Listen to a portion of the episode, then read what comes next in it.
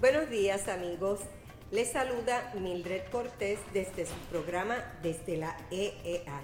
Amigos, y en el día de hoy nos visita la doctora Merari Feliciano, profesora del recinto universitario de Mayagüez, Colegio de Ciencias Agrícolas y también investigadora. Tenemos un programa bien interesante porque ustedes saben que nosotros los consumidores puertorriqueños somos aficionados a las raíces y tubérculos. ¿Cuáles son estos? El ñame, la yautía, la batata, la malanga, la yuca, el jengibre, la cúrcuma y en todos ellos nosotros estamos haciendo algunos trabajos. Pero específicamente hoy vamos a hablar de los proyectos de ñame. Y el ñame es el cultivo de mayor importancia económico, el cultivo farináceo. Buenos días, Merari.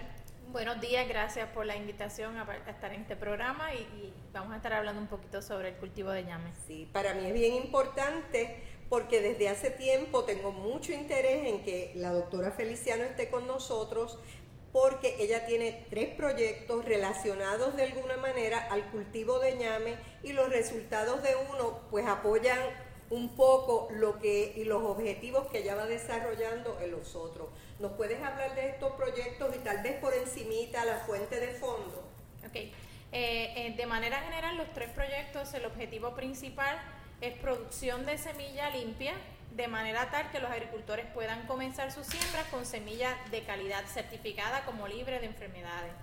Los fondos de estos proyectos son los tres fondos federales a través de varias iniciativas dentro del, gobierno federal de USDA, NIFA y Hatch y uno de los proyectos está enfocado en producción de semilla limpia por cultivo de tejidos, propagando de manera, ¿verdad?, a escala pequeña algunos tejidos y el resto pues de manera convencional. Sí, mm, eh, quería que nos hablaras un poco de cuál es el problema que nosotros tenemos con la pudrición de la semilla que, que ha hecho y ha despertado tu interés para tener no solo un proyecto, para tener varios proyectos relacionados de alguna manera con el mismo tema. Okay. En Puerto Rico tenemos dos variedades principales, eh, Dioscorrea alata y Dioscorrea rotundata. Dioscorrea alata son eh, variedades más susceptibles a enfermedades foliares, mientras que las rotundatas más susceptibles a enfermedades post cosecha más directas en el tubérculo. Y eh, estas variedades rotundatas son las que prefieren los consumidores puertorriqueños. Por eso es que nos hemos enfocado en, la mayoría de los proyectos en, estas especies rotundatas que a nivel de tubérculo son afectadas por hongos, nemátodos y bacterias. Y los principales ¿verdad? Eh, limitantes son los nemátodos, que te pueden reducir hasta un 90% en el periodo de almacenaje de este cultivo, causando pérdidas sumamente eh, significativas para los productores. Exacto. Y en esos cultivos eh, nosotros tenemos un margen bien amplio para sustituir importaciones. Por eso los resultados de estos experimentos son bien importantes para nuestros agricultores y para nuestro futuro, ¿verdad? Como, como sector productor de raíces y tubérculos, en este caso de ñame. Pues háblanos más qué es lo que has hecho, en qué etapa está. Ok, ahora mismo estamos en uno de los proyectos, estamos evaluando productos de fácil acceso para los agricultores para tratar la semilla para el manejo de hongos en, términos de la pudrición interna que estos hongos pueden causar previo al establecimiento de las siembras. Esto es bien importante porque siendo considerado un minor crop en la región de, eh, de donde vienen la mayoría de los plaguicidas y pesticidas para nosotros, pues los agricultores tienen muy pocos productos registrados para el manejo de estas enfermedades. Es por esto que estamos buscando productos más accesibles, que el, proceso de registro sea fácil. Eh, ese proyecto va dirigido hacia ese tipo de, ¿verdad? de necesidad de los agricultores. Y atender esa área en particular de investigación, porque es importante que nosotros mencionemos que todos los plaguicidas, fungicidas, insecticidas que se usan en Puerto Rico tienen que tener un registro federal Así que la reglamentación es muy rigurosa para nosotros y entonces la doctora tiene que trabajar tomando todos esos factores en consideración. Uno de, los, de las áreas de por qué nosotros hemos entrado directamente en la investigación ha sido que hace alrededor de tres o cuatro años el único producto que era utilizado por los agricultores para tratar semilla para el manejo de nemátodos, que era el vidate, perdió registro y solamente puede ser utilizado de manera foliar y no tiene el mismo efecto que tenía antes. Así que tenemos los productores de, este, de, pues de ñame desprotegidos porque no tienen ningún producto y dependen solamente de las prácticas culturales, ¿verdad? Un sistema de manejo integrado que ellos puedan aplicar en sus, en sus fincas para el manejo de, de esos problemas de enfermedades. Sí, y entonces los otros proyectos... Ok, eh, los otros proyectos también van dirigidos al manejo de, de enfermedades, uno va dirigido al manejo de enfermedades a nivel foliar, en las especies de alata, de antragnosis, también con el propósito de a través de acuerdos con IR4 nosotros poder registrar productos que consideramos efectivos bajo nuestras condiciones y ampliar esa, esa posibilidad de alternativas para los agricultores. El otro proyecto es la propagación ¿verdad? de semilla limpia utilizando dos técnicas que han sido ya implementadas en la región de Nigeria con acuerdos con Bill Gates, eh, con el grupo de Bill Gates, y las estamos evaluando en Puerto Rico, eh, produciendo lo que se llama la técnica de Miniset. Hasta este momento los resultados son bien, bien prometedores, estamos en la segunda fase de, de evaluación. Y ese mismo proyecto está trabajando con reducir espacios de siembra para que el agricultor pueda producir su propia semilla en espacios de terreno más pequeños. Y en esa, en esa área que menciona, los agricultores reciben capacitación en, en grupos para enseñarles a usar eh, cómo ellos propagar en la misma finca. Pues, el, el, objetivo final de este trabajo, una vez ya podamos eh, eh, ¿verdad? completar el proceso de evaluación, es poder entrenar a los agricultores, es parte del objetivo final del proyecto, eh, que ellos puedan recibir el entrenamiento necesario y puedan recibir un manual donde ellos puedan implementar eso dentro de sus fincas y producir su propia semilla limpia, y no tengan que estar dependiendo ¿verdad? de semilla que está entrando de importación, que es como está entrando ahora, o, de poca semilla que ellos puedan conseguir para, para comenzar y que no esté limpia ni sea de calidad. Exactamente, y ese tipo de estrategia que se ha utilizado en el cultivo de malanga, en el cultivo de yautía, donde el trabajo se hace a nivel de investigación en la Estación Experimental Agrícola y cuando nuestros investigadores tienen resultados probados, entonces entramos en este proceso de identificar agricultores interesados y capacitarlos para que ellos tengan las herramientas, pero entonces ellos deben continuar fortaleciendo su empresa. Que debe ser el objetivo de toda investigación, ¿verdad? Que no se quede a nivel de investigación, sino que pueda llegar a, los agricultores, que al final son los que van a producir el alimento. Exacto, y que no le demos las cosas hechas, que le demos las herramientas para ellos hacerlas, porque de esta manera ellos también a su vez pueden capacitar a otros agricultores. Y en el caso nuestro que el sector de raíces y tubérculos es uno tan importante, pero aportamos muy poco, es importante que los agricultores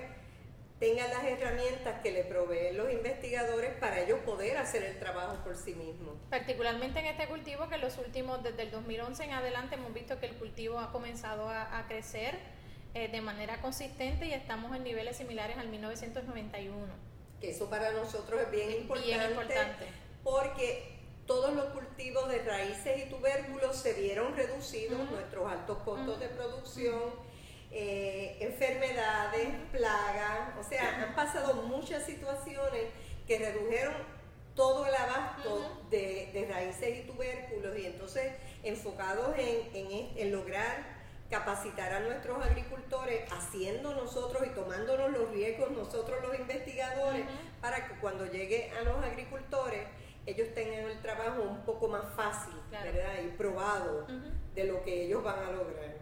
Y semilla de calidad, que, yo creo que es lo que tenemos que enseñar a nuestros agricultores, que es producir con, con semilla buena, con semilla sana, porque va a reducir los costos de producción a través de todo el ciclo de la cosecha. Sí, y ahorita tú mencionaste algo bien importante, Merari, que fue la preferencia de los consumidores. Estamos trabajando con variedades que los consumidores aceptan y que quieren consumir. Y eso mismo hemos hecho, ¿verdad?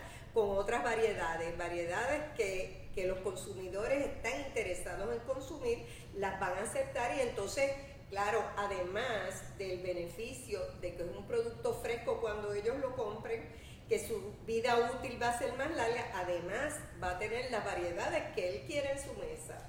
De hecho, eh, cuando mencionas las preferencias de las variedades, eh, una de los parte de los objetivos dentro de los trabajos es nosotros poder rescatar la variedad guinea negro, que a medida hablamos con todos los agricultores, es, la variedad que, eh, ¿verdad? El cultivar que más ellos prefieren, pero a causa específicamente de lo susceptible que es al ataque de estos eh, nemátodos, pues la variedad se ha perdido y es muy poca la, semilla auténtica que nosotros tenemos. Y parte del proyecto es tratar de, propagar más de esa semilla. Exacto, y eso lo convertiría en un producto de alto valor, porque es un nicho de mercado. muy codiciado por los consumidores y entonces los agricultores que puedan entrar a producir eso van a tener un producto muy cotizado por los consumidores y por supuesto sus ganancias van a ser superiores.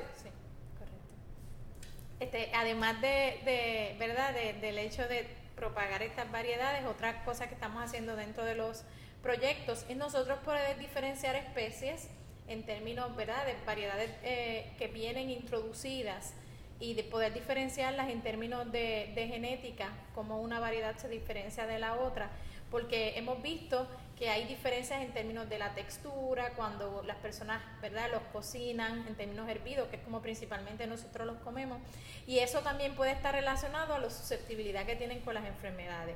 Así que son proyectos de investigación que, que dan pie a otras investigaciones y son bien abarcadores que envuelven lo que es la investigación aplicada, como también ya más a nivel de extensión, ¿verdad? Y de envolver a la ciudadanía en estos proyectos. Yo creo que lo más importante es que uno de estos proyectos complementa el otro y al final de estos proyectos vas a tener unos resultados bien abarcadores, bien comprensivos de toda la situación del sector. Y ahorita mencionaste algo que me parece bien interesante, que es el publicar una guía. Sí una guía de producción, eh, porque nosotros trabajamos muy cercanos al servicio de extensión agrícola. Ellos son nuestra clientela principal cuando de resultados se refiere. Y nosotros sí a veces estamos en comunicación directa con los agricultores, pero más bien son los agentes agrícolas lo que nosotros le llamamos la universidad en el pueblo, que ellos cogen esos resultados, por ejemplo, de la doctora, aprenden bien todo lo que pasa y ellos se lo pasan a los agricultores y así nosotros podemos impactar muchas más, más personas. El propósito de la guía es eso mismo, ¿verdad? Proveerle una herramienta que ellos puedan tener de forma accesible, pero eso la idea es tenerla de manera digitalizada, que ellos la ¿verdad? La puedan tener en todo momento y que puedan tener las herramientas básicas para establecer una siembra de forma exitosa en manejo de enfermedades, en términos de abonamiento, todas las prácticas que se deberían de llevar eh, correctamente. La otra guía que les mencioné es cómo poder producir semilla, ¿verdad? Limpia. Y, y, esto es un proyecto que, que, en Nigeria ha tenido mucho éxito, ha sido bien abarcador, ha ayudado muchísimas familias, ha aumentado eh, de manera significativa la producción. Quisiéramos tratar de implementarlo en Puerto Rico porque, como mencionó la profesora Mildred, hay un mercado que está buenísimo para, para que el cultivo pueda seguir creciendo. Solamente producimos el 18 a 20% de lo que nosotros consumimos, el resto viene de importación. Así que hay mucha área para poder crecer dentro del cultivo, pero nosotros como investigadores tenemos que tratar de proveerle las herramientas adecuadas a esos productores para que puedan tener siembras y, productos exitosos. Exacto, y producir lo que queremos producir con la calidad que lo queremos. este, a eso que, que dice eh, la doctora Feliciano, quiero añadir, ¿verdad?, que yo trabajo eh, generalmente en el, muy directamente con el consumidor haciendo estudios eh, de preferencia a los consumidores, soy, soy economista agrícola y entonces cuando los resultados de nuestros estudios, de las encuestas que yo hago, Siempre pregunto si se respaldaría una industria de producción local por todas las ventajas que tiene, además de respaldar ¿verdad? la producción de aquí, porque mientras trabajemos aquí y produzcamos aquí, los ingresos se quedan aquí y los empleos se generan aquí. Pero el asunto es que el consumidor de un 90% en adelante siempre respalda la producción local. Así que yo creo que es una ventana de oportunidades que se está abriendo para nosotros.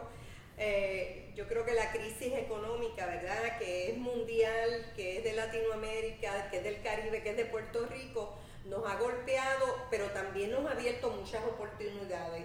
Y yo creo que este es el momento de aprovecharlas y de trabajar duro para que se cumplan todos esos objetivos de los proyectos. E, e, es correcto, y no solamente, ¿verdad?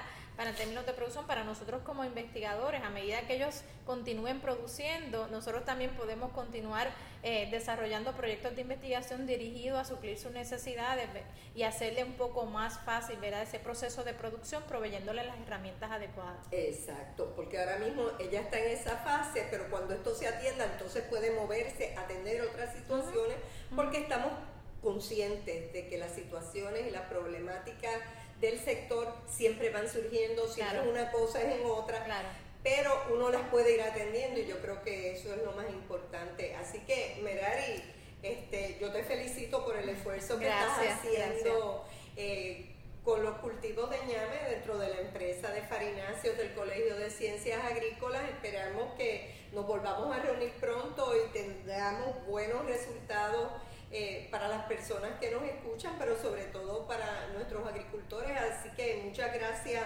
por dedicarme un rato de tu valioso tiempo y nos vemos pronto. Gracias por la invitación. Sí, para mí ha sido un gusto.